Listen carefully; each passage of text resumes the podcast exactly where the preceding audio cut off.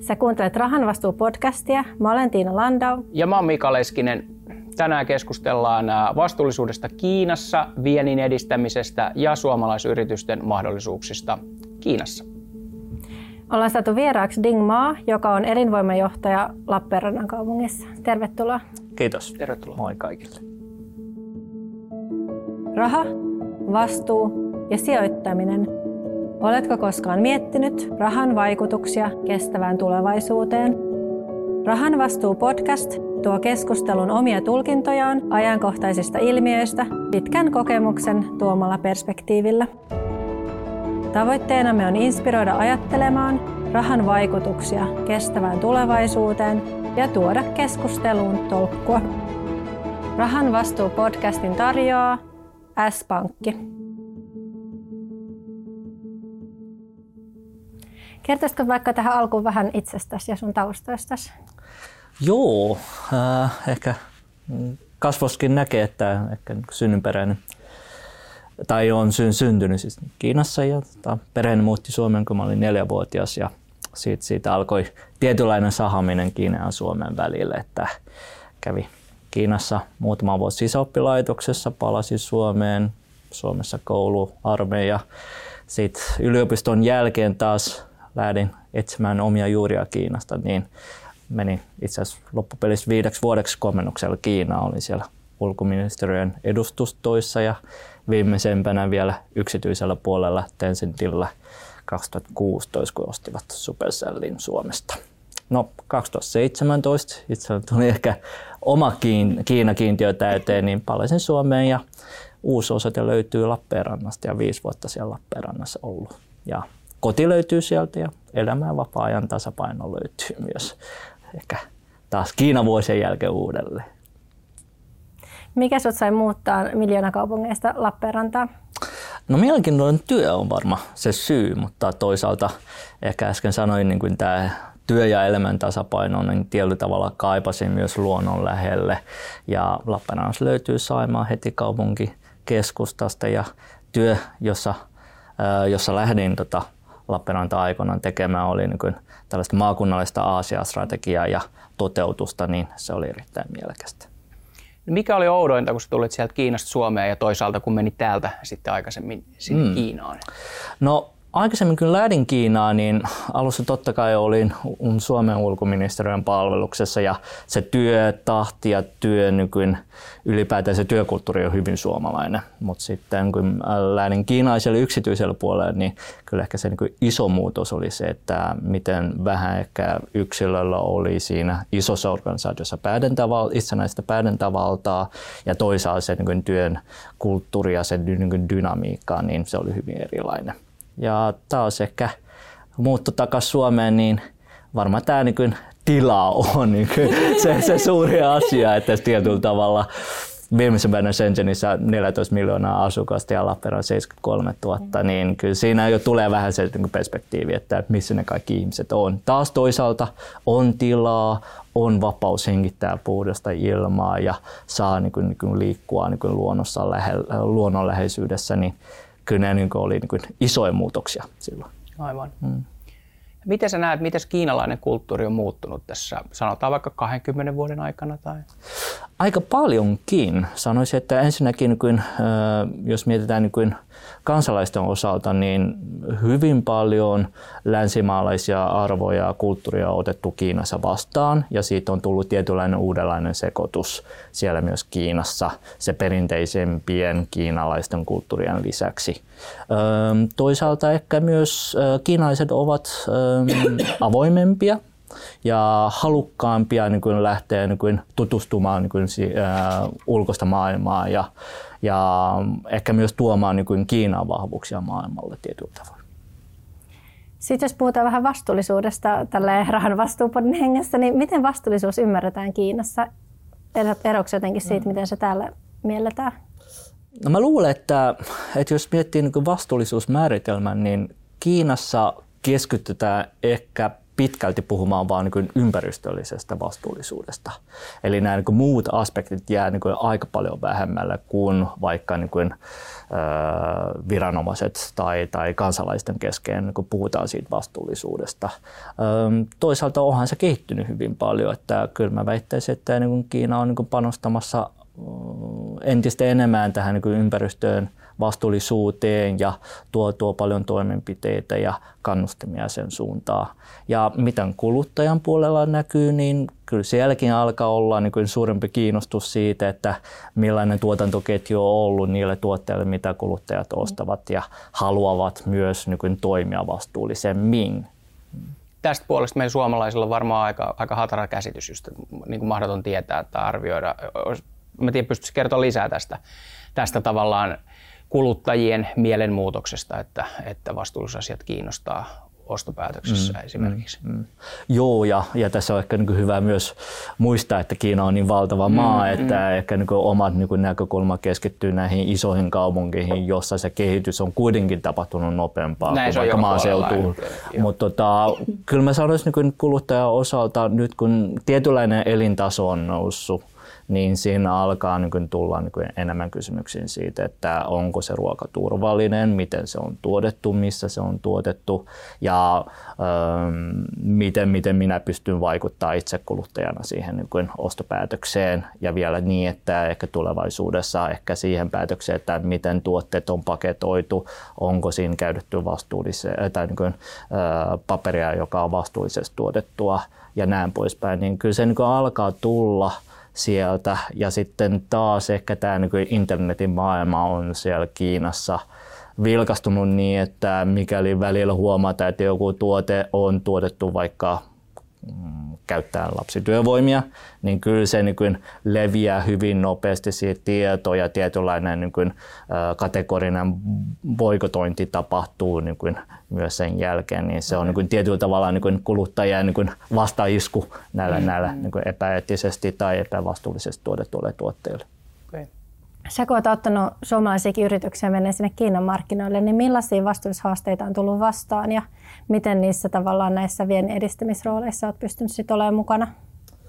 No joo, kyllä. Eli aikaisemmin kun olin Kiina, Kiinassa komennuksella, niin toimis muun muassa FinProssa. Eli tämä nykyinen Business Finland, ja siellä tehtiin paljon pee koo-yritysten viennin edistämistä ja näitä toimeksiantoja yrityksille.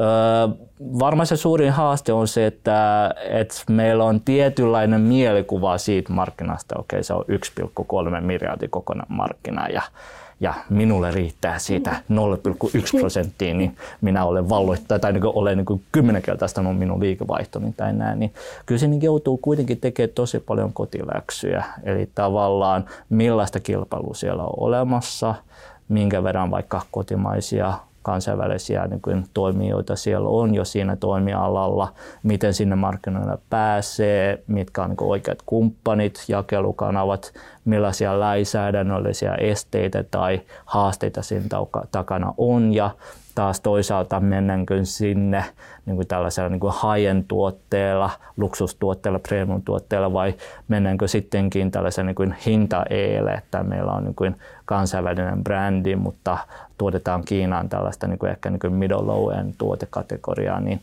mm, kyllä mä sanoisin, niin se kotiläksyn tekeminen on siinä niin kuin aika A ja O ja monesti niin haaste tulee just siitä, että on niin kuin tietynlainen mielikuva, ja sitten on menty, niin kuin, no, menty saman tien sinne markkinoille, että tässä niin kuin on nämä rahat, että mä käyn vaan niin kuin hakemassa ne, niin silloin tapahtuu, tapahtuu tota, ehkä niitä tietynlaisia virheitä ja sitten joutuukin maksaa vähän oppirahoja. Onko jotain esimerkkejä?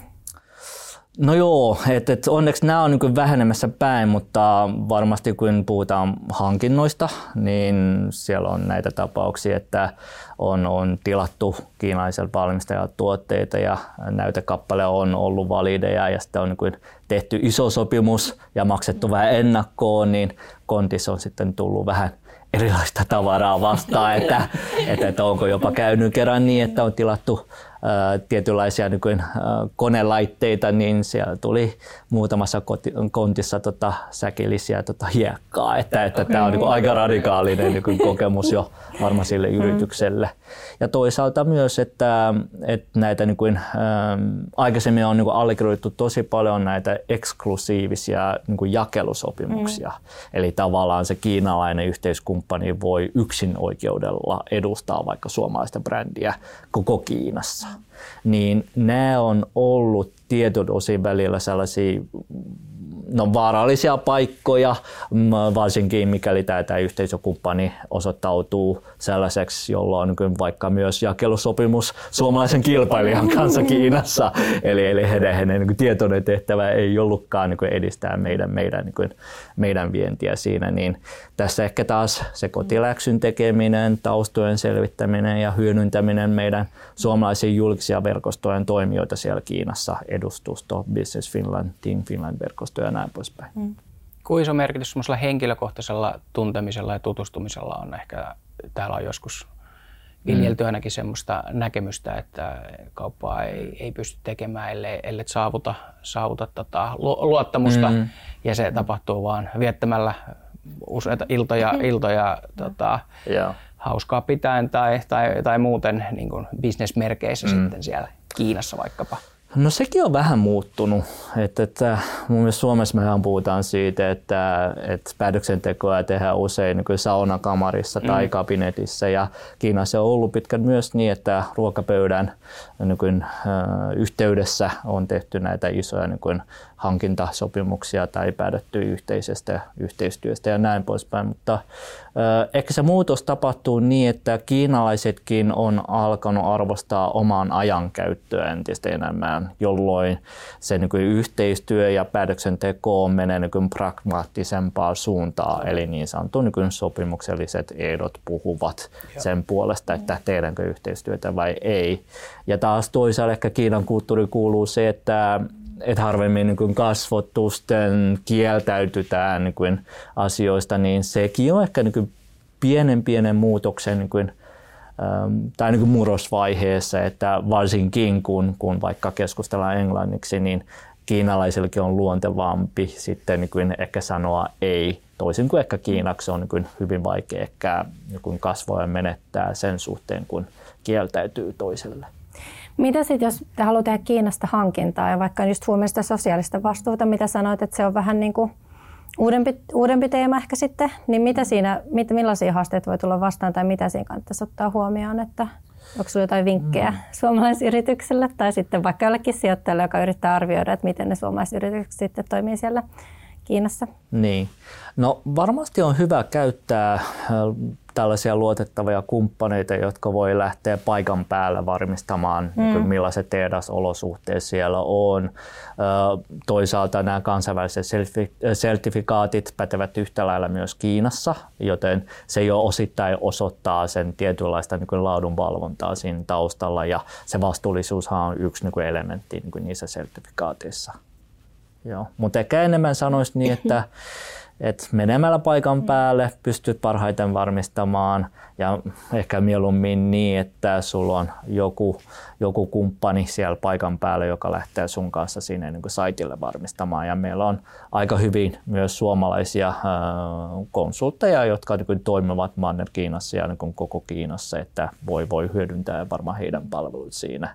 Et toki sekä ei ole aina varma, että on myös muistan, että on ollut tällainen kokemus, että, että, että ollaan odottu tiettyä yritystä menemällä niin kuin kiinaisen kumppanin toimistolle ja jälkikäteen saatiin tietää, että koko toimisto oli niin kuin täynnä niin sanottu niin näyttelijä työntekijöitä, jotka hakkaa siellä konetta ja olivat kiireisiä siellä toimistotilassa, niin nämäkin voi tapahtua, mutta ehkä tämä on niin hyvin, hyvin niin yksittäinen tapaus, että ei ole, ei ole tietenkään mitenkään yleistä niin millään tavalla. Oliko sen toimiston no. yrityksen liiketoimintaidea, että saa ikään kuin vuokrata tutustumista to- toimistoon, että sinne tuli sitten seuraavat no. huijattavat?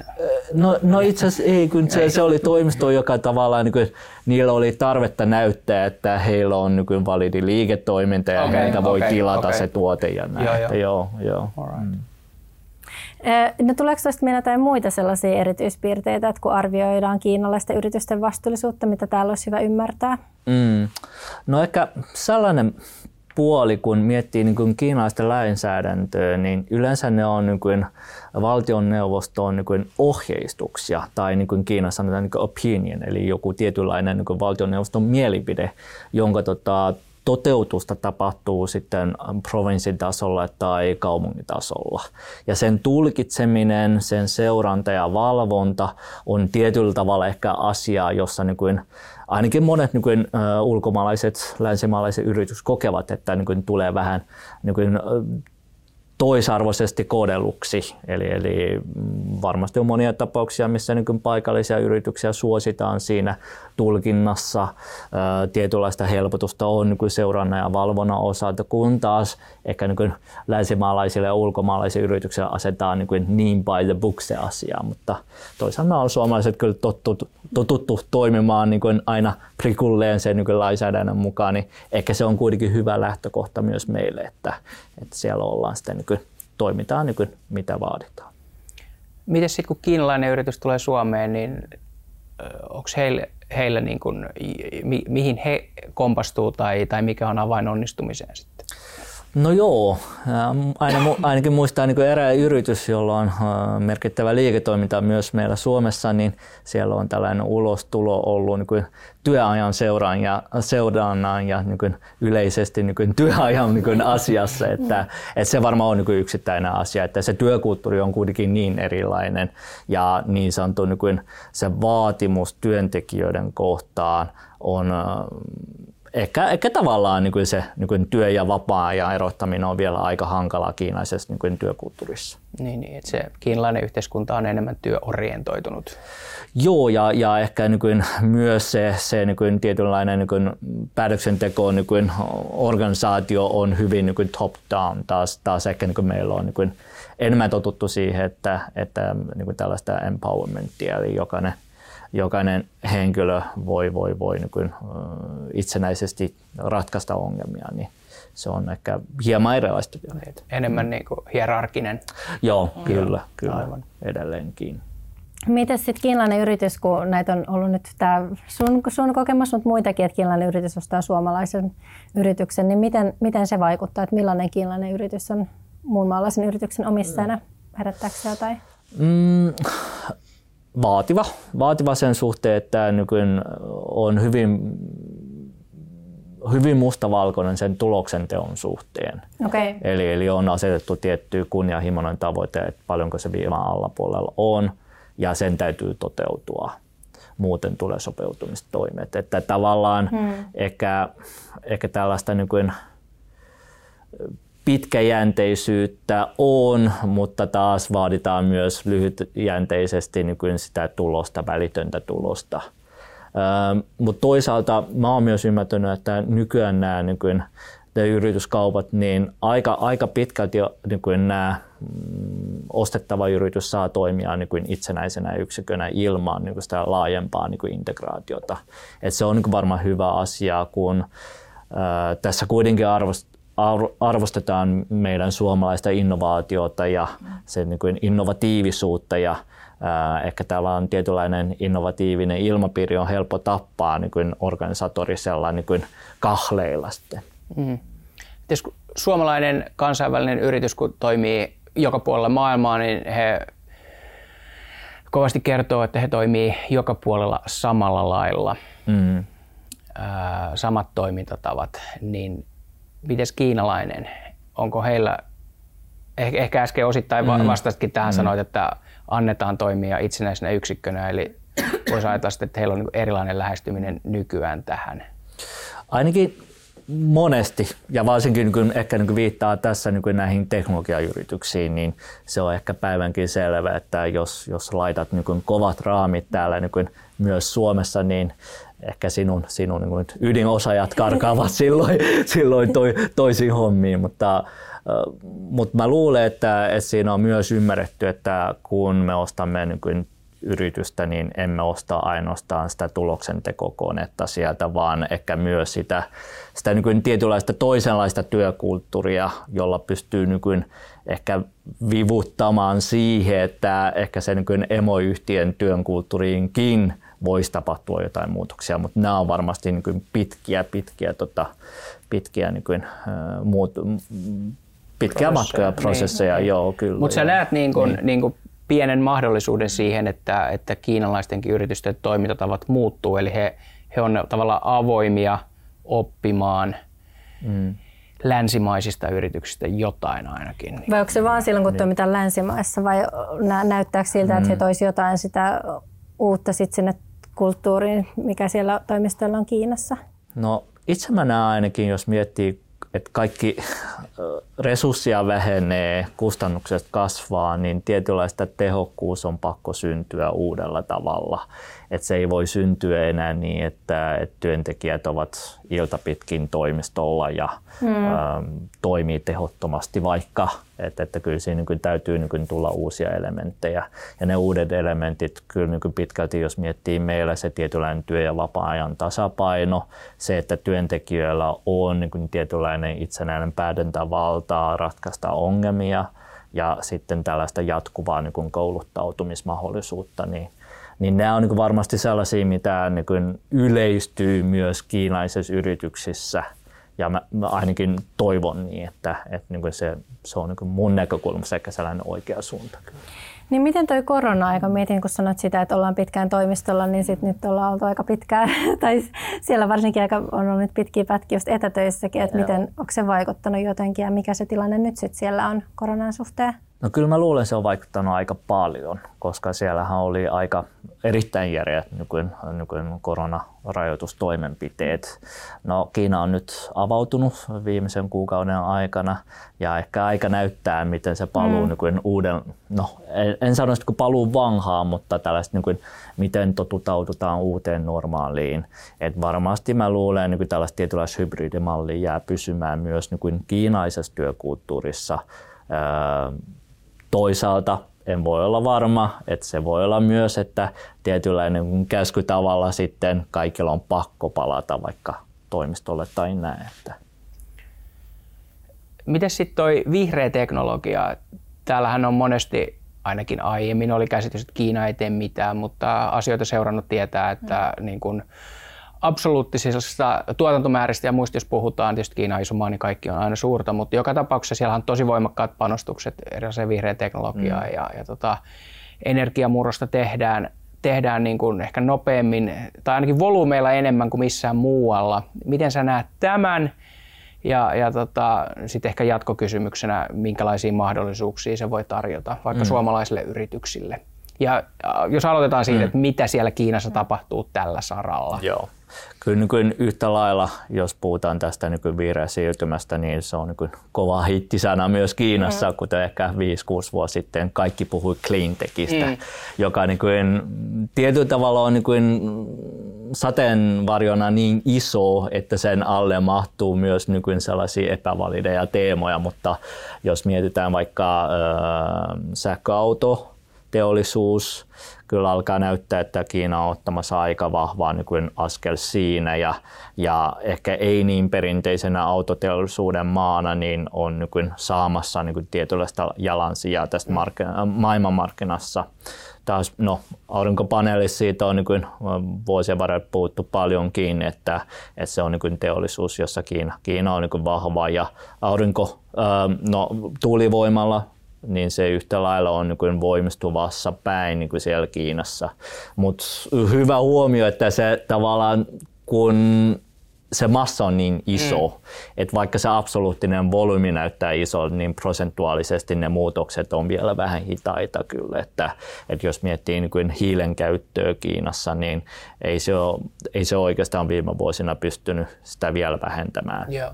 Mistä se johtuu, että Kiinassa on näitä vaikka hiilineutraalisuus tai Hongkongissa on näitä tavoitteita ja muita, että onko siellä, mitä siellä tavallaan tapahtuu ja kuinka, kuinka tosissaan mm. vaikuttaa, että siellä ollaan? No kyllä mä sanoisin, että ainakin valtiollisella tasolla ollaan hyvin tosissaan asian kanssa. Et siellä Kiinassa on myös oma tota, hiilipäästöjen kauppaamisalusta tulossa, yeah. jolloin niin asetetaan niin teollisuudella omat kiintiöt, jotka ovat niin tiukenemassa päin. Mutta jälleen ehkä kerran, niin kun tämä menee, mennään niin maakunnallisella tasolla tai kaupunkitasolle, niin siinä tulee aina se intressiristiriita, että se suurin niin päästöjen tuottaja saattaa useimmiten olla sen kaupungin suurin veronmaksaja ja mm. miten tavallaan se kaupungin näkökulmasta saadaan niin tämä seuranta ja valvonta toteutettu, niin se on iso ongelma Kiinassa. Et, että mä luulen, että siinä pitää löytyä jonkinlainen niin kuin valtiollinen tukimekanismi, jolloin nämä kaupungit aidosti lähtevät niin kuin myös aktiivisesti näitä muutoksia niin kuin toteuttamaan ja jalkauttamaan. Mikä se on se mekanismi, mikä saa sen alemman portaan toteuttamaan niitä? Sanoit sä alussa, että oliko se ylintaso sieltä, sieltä kertoo opinion mm. ja, mm. ja sitten, sitten tota, maakunnat vai miten tämä nyt sitten menee, Joo. niin laittaa niitä toimeen, niin mikä Joo. on se heidän toisaalta kannustin toimia niin kuin sieltä sanotaan ja mitä tapahtuu, jos ei toimita niin kuin, mm, mm. niin kuin sanotaan. Ja jos miettii niin kuin Kiinan näitä niin kuin mittausjärjestelmiä, niin kaupunkien ja maakuntien johdon tota, menestystä tai niin kuin paremmuutta mitataan aikaisemmin ainoastaan bruttokansantuoten kasvulla. Ja se on se ykkös ja useimmiten ainoa niin kuin K P I näille virka- tai päätöksentekijöille, mm. Mm. niin s- sitä saa mitä mittaa. No että, joo, että näin, sen, sen suhteen joo. varmasti niin kuin, kun siihen tulee muutosta vaikka niin, että mitataan vaikka se kaupunkin niin kuin hiilijalanjälki tai niin kuin päästöjen määrää ja tietyllä tavalla ehkä asennetaan vielä niihin jo, jotkut tiukennemat niin kuin kiintiöt, niin se vääjäämättä pakottaa sitten päätöksentekijöitä niin kuin siihen, että heidän täytyy löytää niitä uusia ratkaisuja näihin niin kuin perinteisiin teollisuuden prosesseihin. Ja tähän ehkä palaan Mika alkuperäiseen kysymykseen, että siinä taas meillä on Suomella niin ehkä tarjottavaa, jos mietitään niin prosessiosaamisen näkökulmasta, missä on mahdollisuus vähentää päästöjä, vähentää niin alku, alku tota, resurssin käyttöön, niin niissä Suomi on hyvä ja siinä yhdistyy hyvin vahvasti nämä niin kuin, ä, tietotekniset ratkaisut, puhutaan IoT:stä, puhutaan tekoälystä, niin niiden niin kuin, liittäminen tähän niin kuin, prosessiin, niin kuin, analyysiin, jotta löydetään niitä pullonkauloja näissä mm. prosesseissa. Mm. Miten sitten ilmansaasteet, että sehän on edelleen varmaankin siellä näkyy, niin liittyykö nämä asiat mitenkään toisiin, se onko siihen niin kuin yhtään vastaavaa drivea? Lähteä niitä, niihin, niitä taklaamaan. Onko näkyvissä, että saasteiden väheneminen on yksi K P I? No varmasti on. Että, että aikanaan, kun olin vielä Pekingissä töissä itse, niin silloin kaupunkilla oli tällainen niin Blue Sky Mission, eli niin kuin, että ne laskee montako sinistä taivasta päivää on vuodessa. Ja se oli tietynlainen mittari mm. siellä. Ja, ja Suomikin oli niin kuin tosi näkyvästi mukana niissä niin kuin ratkaisujen tuottamisessa. Ehkä niin kuin, äh, meidän tulokulma-asia oli se, että okei, se niin kuin ulkoilman puhdistaminen tai puhdistuminen, niin kuin se vie niin kuin pidempi aika kuin se, että me lähdetään takaamaan, että sisäilma on mm. puhdasta. Hmm. Ja sen takia meillä on niin hyvin monia suomalaisia sisäilmaa niin puhdistusjärjestelmien tuottajia, jotka on ö, lähteneet Kiinaan ja tuottavat siellä niin omia, omia ratkaisuja. Miksi sitä viennin edistämistä tarvitaan, että näihin mahdollisuuksiin päästäisiin? Jotain jo mainitsitkin, mutta jos voisit vähän tarkemmin kertoa, että millaista apua sitten on tarjolla? No ehkä jos miettii niin kuin tämä Team Finland-verkosto, joka toimii niin kuin kansainvälisesti, niin äh, Kiinan osalta, kun äh, päätöksenteko on kuitenkin aika niin kuin ylhäältä alas menevä, niin kyllä niin kuin nämä viranomaiset pystyy tarjoamaan niin kuin arvovalta tai niin kuin oven avauspalveluita. Ja mä sanoisin niin, että, että ministerin tota, delegaatiossa yritykset kun lähtevät mukaan, niin silloin pääset useimmiten tapaamaan vaikka vähintään sen vasta, vastapuolen kaupungin kaupunginjohtajaa ja siinä niin kuin viiden minuutin pitchauksessa saat myytyä niin kuin oma tuotes läpi niin, että tämä on ratkaisu, mitä sinun kaupungissa tarjoaa ja minä autan sinua tavoittamaan sinun tai tavoittelemaan sinun K P I:tä, niin mm. silloin ollaan jo aika Joo. pitkällä, että, että nämä on niin kuin tietynlainen oven avauspalveluita, mutta se vaatii se, että, että meidän lähtijätkin täytyy tehdä niin kuin kotiläksyt kunnolla, että mikä se meidän ratkaisu on. Ja useimmiten se ongelma tulee siitä, että se ratkaisuhan ei välttämättä ole niin kuin kallis. Että se ratkaisu voi olla niin sama hintainen kuin muiden kilpailijoiden ratkaisuja, mutta se operointikulu saattaa olla muihin verrattuna kalliimpi. Hmm. Eli sanotaan vaikka vesipuhdistamo, niin on selkeitä tapauksia, jossa me voidaan takaa, että teidän nykyisestä vesiputken niin jätevedestä tulee juotavaa vesi toisesta putkesta. Hmm. Mutta kun se operointikulu on kaksikymmenkertainen verrattuna heidän paikallinen ratkaisu, niin vaikka se, niin kuin, se hankintahinta on maltillinen, niin sillä paikallisella toimijalla, paikallisella kaupunkilla ei ole kuitenkaan sitten varaa käyttää sitä. Mm. Onko sinulla käsitystä, kuinka moni suomalainen yritys, puhutaan ihan kappalemääristä arvioista tietenkin, niin myy jotain Kiinaan? Ja sitten toisaalta wow. niin. to, to, toiseen suuntaan varmaan niin. luku on niin kuin kymmentuhatkertainen. Ainakin tällainen tilasta löytyy, että noin kaksisataaviisikymmentä kolmesataa suomalaista yritystä toimii Kiinassa. Aivan. Öö, mm. Se, että montako yritys myy Kiinaa, niin mä ehkä laittaisin kenties jopa nolla perään. Joo, mm. okei. Okay. Mm. No, mihin suuntaan sä näet, että Kiina on nyt kehittymässä? Onko sulle se mietit pidemmälle, että mitä sä odotat, että siellä... Mm. tapahtuu? No totta kai ehkä niin kuin poliittinen riski kasvaa siellä toimintaympäristössä tietyllä tavalla ja jää kyllä vähän nähtäväksi, että mihin suuntaan Kiina on nyt nykyään menossa, että ollaanko menossa sulkeutuneempaan suuntaan, jossa nykyään nimenomaan keskitytään siihen niin kuin omaan järjestelmään niin kuin toteuttamiseen ja toimintaan, vai tullaanko sittenkin tähän avoimempaan suuntaan. Et tietynlainen suurvaltapolitiikkaa siinä taustalla asettaa kyllä niin kuin lähitulevaisuudelle sellaisia niin kuin sumupilveä, että, mm. että on niin kuin vaikea ennustaa, että mihin, mihin se todellisuudessa on menossa. Mutta markkinana Kiina on valtava ja mun mielestä tietyllä tavalla, kun me irrotellaan sitä politiikkaa tai niin kuin, ä, ulkopolitiikkaa ja kaupantekoa, niin siellä pitäisi kuitenkin löytyä niitä kohtia, missä niin sanottu niin kuin suomalaisen teknologian viejänä me voidaan auttaa Kiinaa löytämään ratkaisuja omiin haasteisiin, ja se olisi sellaista niin kuin molemminpuolista ä, win-win niin kuin kaupankäyntiä sitten taas. Miten tuommoinen yhteiskunnan digitalisointi tai, tai tota, no kai se digitalisointi on oikea, oikea sana. Muutaman kerran käynyt Kiinassa ja, ja tota, jotenkin tuli sellainen käsitys, että ainakin näissä suurkaupungeissa niin asia on viety aika paljon pidemmälle. Mm. Niin kun, sanotaan, että vaikka kännykkä tai tietokone, niin siihen on integroitu tosi paljon asioita, joita sä päivän aikana teet. Et Suomessa mm. nyt ei nyt välttämättä, okei, okay, sä hoidat pankkiasiat siinä ja nykyään tilailet ruokaa, mm. Mm. mutta esimerkiksi jotain kiinalaisia yhtiöitä käsittääkseni Suomessakin saa, saa laitteita, että sä pystyt hoitamaan niin kuin kaikkea mm. jääkaapista alkaen siitä Joo. sun kännykästä. Onko nämä kuinka yleisiä jo siellä niin kuin suurkaupungeissa, sanotaan keskiluokan parissa? Erittäin yleistä ja jopa lähden väittämään sellaista, että se on niin kuin jopa koko Kiinan kansan osalta aika yleistä. Öö, puhutaan sit sellaisesta vaikka, että silloin kun työskenteli Tencentillä, niin öö, yhtiöiden henkilökuntaa pystyy periaatteessa hoitamaan omat niin kuin työasiat yhdellä niin kuin mobiiliaplikaatiolla. Okay. Eli, eli se niin kuin tapahtuu kännykässä ilman läppäreitä jopa. Mutta kyllä siinä niin kuin aika pitkälti, jos miettii sitä niin kuin historiaa, niin mun mielestä mehän ollaan tässä eletty tällaista niin kuin pöytäkoneesta kannettavaa ja mobiili.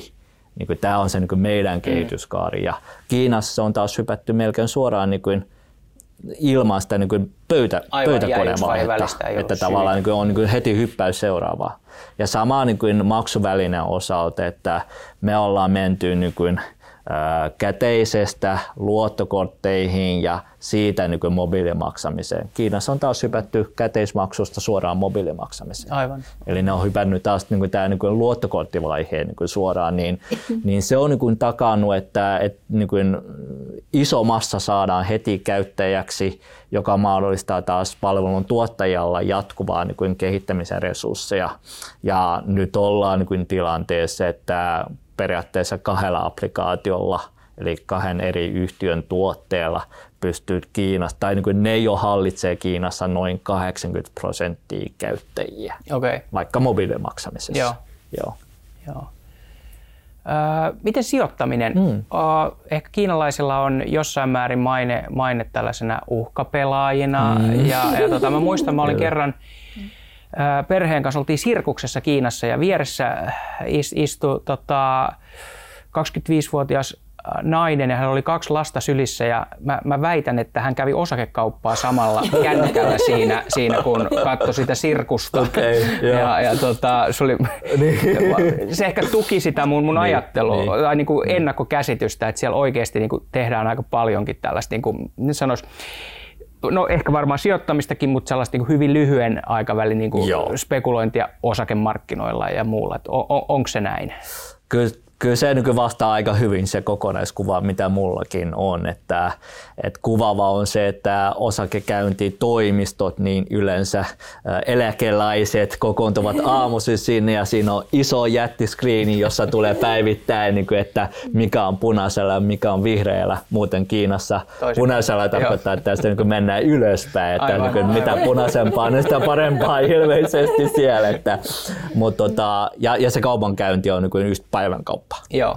Ja, ja joskus jopa niin kuin olen ymmärtänyt, että hyvin niin kuin isoilla summilla eläkeläiset niin kuin käyvät kauppaa. Eli niin kuin käytännössä niin kuin vaikka koko niin kuin oma niin kuin eläkeomaisuudella niin, niin, käyvät niin, sitä niin. päiväkauppaa. Joo, joo. Ja nimenomaan niin. Paikallisiin yrityksiin vai?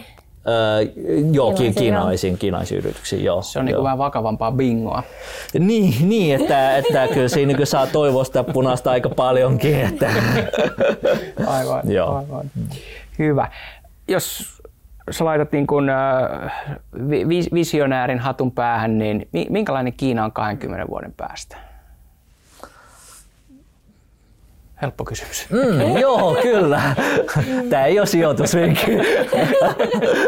Mä sanoisin, että, että Kiina kulkisi niin kuin lähemmäksi länttä.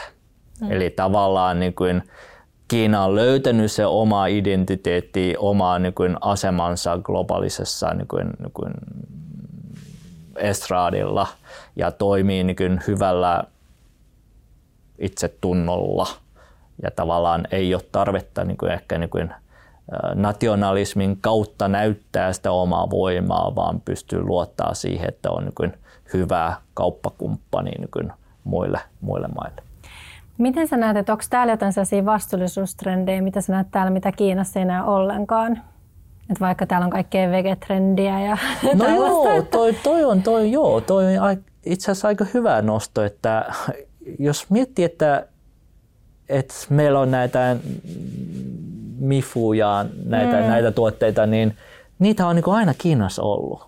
Koska Kiinassa on suosittu tuoda tämä niin kuin buddhalaisuuden tai niin kuin temppelin niin kuin ajattelu myös mm. niin kuin arkielämään. Eli, eli näitä niin kuin vegeravintoloita on aina ollut ja niissä on niin kuin tehty ruokaa niin kuin tofusta tai niin kuin pavuista niin, että mm. ne maistuu niin kuin lihalle ja näyttää lihalta. Ja itse asiassa no, ne on vähän niin kuin lihaa, mutta kun ei mm. ole lihaa. Mm. Mutta tota, mut se ei ole niin kuin tavallaan, se ei ole millään tavalla niin kuin tiedon niin kuin trendiasiaa ja siihen niin kuin taustalla ei myös ole niin kuin niin vahvaa sitä niin kuin arvomaailmaa. Mm. Eli, eli sillä niin kuin ihmiset syövät vegeruokaa,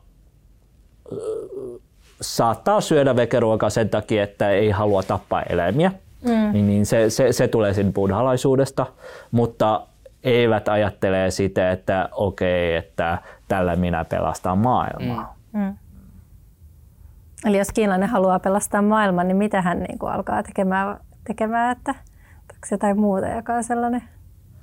Jaa. Onko, hei, onko tullut vastaan? En osaa sanoa. Mulla on vieläkin jossain ehkä, ehkä jos kiinalaiset eivät hyppii samaan aikaan, niin se voi, se voi pelastaa maailmaa. Niin. Niin. Joo, toisaalta riittää, jos toisella puolella niin puolet vähemmän ihmiset hyppii, koska me ollaan aika paljon painavaa. Joo. Uh, mulla oli ainakin joskus niin. semmoinen käsitys, uh, ja itse, itsekin kun olen pu, usein ollut puhumassa, puhumassa vaikka vastuullisesta sijoittamisesta mm. ja muusta, niin uh, olen siihen suuntaan ymmärtänyt, että Kiinassa monet ympäristöasiat on ollut niin, kuin niin konkreettisia ja ne on ollut niin, kuin niin läsnä päivittäisessä elämässä, mm. että niihin, se on ollut niin kuin riittävä motiivi puuttua niihin. Mm. Että esimerkiksi täällä Suomessa niin moni, moni asia on aika kaukana ja moni asia on kunnossa, kunnossa mm. että mm. meet nyt melkein missä tahansa, tahansa tota, Suomea ulos. ulos, niin sulla on puhdasta, puhdasta ilmaa. Kyllä. Jopa, jopa lön, lönkalla, vaikka siinä ajettaisiin nastarenkailla, niin se ilma on niin kuin puhdasta Pekingiin verrattuna. Mm-hmm. Niin, niin tota, näet sä, että silloin kuinka paljon vaikutusta siihen paikallisten motiiviin, motivaatioon korjata asiaa, kun se on niin läsnä ne ongelmat siellä, siellä koko ajan? Erittäin hyvä pointti ja se on juuri näin. Että jos miettii, että pieni joki kulkee sinun asunnon viere, vierestä ja siellä tulee haisevaa niin kuin lemua, niin kyllä, kyllä sinä haluat päästä vaikuttamaan siihen. Ja yksi konkreettinen esimerkki on vaikka äh, pari vuotta sitten Kiinassa on alettu äh, tällaista niin kuin lajittelua. Niin kuin, niin kuin kotitaloudessa on niin kuin haluttu, että lajitellaan mm. niin kuin biojäte sekajätteille niin kuin, äh, seasta. Niin se meni niin konkreettisesti, että jokaisessa taloyhtiössä melkein oli tällainen niin, kuin niin sanottu vapaaehtoinen valvoja, joka vähän niin kuin kyttäisi, että miten naapuri tekee. Suomessa kyllä kerrostalo kyttää ja termiinit olisi niin isommassa mittakaavassa. Mutta ne ehkä ilmiönnä niin, sitten niin, viranomaisella. Niin, ja ja, ja itse asiassa siinä oli vielä niin kuin sakkojärjestelmä okay, siinä yhteydessä, okay. että se oli eurossa varmaan sellainen kolmekymmentä euroa, joka joo, kuitenkin joo, siinä joo, aika joo, merkittävä joo, on, niin että oletko lajitellut? Just. Niin, niin nämä on kyllä hyvin konkreettisia toimenpiteitä, jotka on viety maalaajuisesti ruohonjuuritasolle vielä niin, että siinä on niin kuin seurantamekanismi. Nämä on helppoja, koska näissä on vähemmän intressiristiriitoja, mm. kun taas teollisuuden puolella aivan, se intressiristiriita syntyy heti, jolloin niiden toteuttaminen joo, taas venyy joo. ja siinä tulee niin kuin näitä vivahteita. Työllisyys ja P K T versus mm. ympäristö. Kyllä. Niin, sitten mietin vielä näitä yleensä näitä ympäristökysymyksiä, että minkä verran on tavallaan kyse siitä, että et ei ole sitä lainsäädäntöä, joka velvoittaisi vastaavaan tasoon kuin mitä vaikka täällä, ja minkä verran siitä, että sitä ei pysty implementoimaan. Et, ja onko tässä vielä kuinka paljon sellaista mm. eroa sitten kaupunkien ja mm. vähän niin kuin kauempana olevien alueiden välillä? Mä sanoin, että nimenomaan jälkimmäinen. Eli se lainsäädäntö on aika laaja mm. ja jopa niin kuin meidän mittapuussa suhteellisen tiukka, mutta sen niin kuin implementointi ja nimenomaan, että mitkä ne niin valvontamekanismit on, pysyykö ne sanktiomekanismit perässä ja miten niistä voi niin löytää tietynlaisia niin kuin, äh, kiertotietä, niin, mm. niin se on, se, on niin se haaste siellä kyllä. Mm. Onko sulla Mika vielä jotain, mitä haluaisit no kysyä? Ei oikeastaan, tässä tuli ihan, ihan mukavasti hyviä, hyviä aiheita mun mielestä ja rele, relevantteja juttuja ja toivottavasti monelle, monelle kuulijalle, katselijalle myös uusia aha-elämyksiä ja näin. Kiitokset paljon, Kiitos. paljon Ding, kun tulit meille vieraaksi. Sä kuuntelet siis Rahan vastuuta ja mahdollisesti katsotkin. Ää, toivotaan, että ää, keskustellaan sosiaalisessa mediassa hashtagillä Rahan vastuu näistä aiheista. Ja, ja tota, lopuksi on, on sitaatin vuoro. Mitäs sä, Tiina, oot tälle kerralle keksinyt? Unna Lehtipuun ja Antti Mustakallion kirjasta on tällainen Kiina, heidän mukaansa kiinalainen viisaus. Mikään tuuli ei ole suotuisa sille, joka ei tiedä minne on menossa. Hmm. Kuulostaako tämä kiinalaiselta viisaudelta? Kuulostaako tutulta? Kuulostaa erittäin viisaalta. Aivan. Joo, no, joo mulla, mulla on helppo keksiä ainakin, tai mitä se, mulle tuo mieleen on se, että jos tiedät mitä sä oot tekemässä, niin, niin tota, ihan taatusti aina ei ole vastatuuli, vaan sieltä löytyy sitä, sitä tota myötätuultakin, ja mikä auttaa sitten onnistumiseen. Tärke, tärkeintä on, että sulla on suunta, mihin sä oot menossa. Hmm. Joo. Ja sitten loppuun mielellään kuultaisiin vähän kuulijoidenkin ajatuksia tähän aiheeseen. Eli ensinnäkin kiitos vielä Dingille ja sitten kiitos myös kaikille kuulijoille, jotka olette olleet meidän mukana tänne asti. Ja no multa ainakin kiinnostaisi tällainen, että houkutteleeko Kiina sijoituskohteena?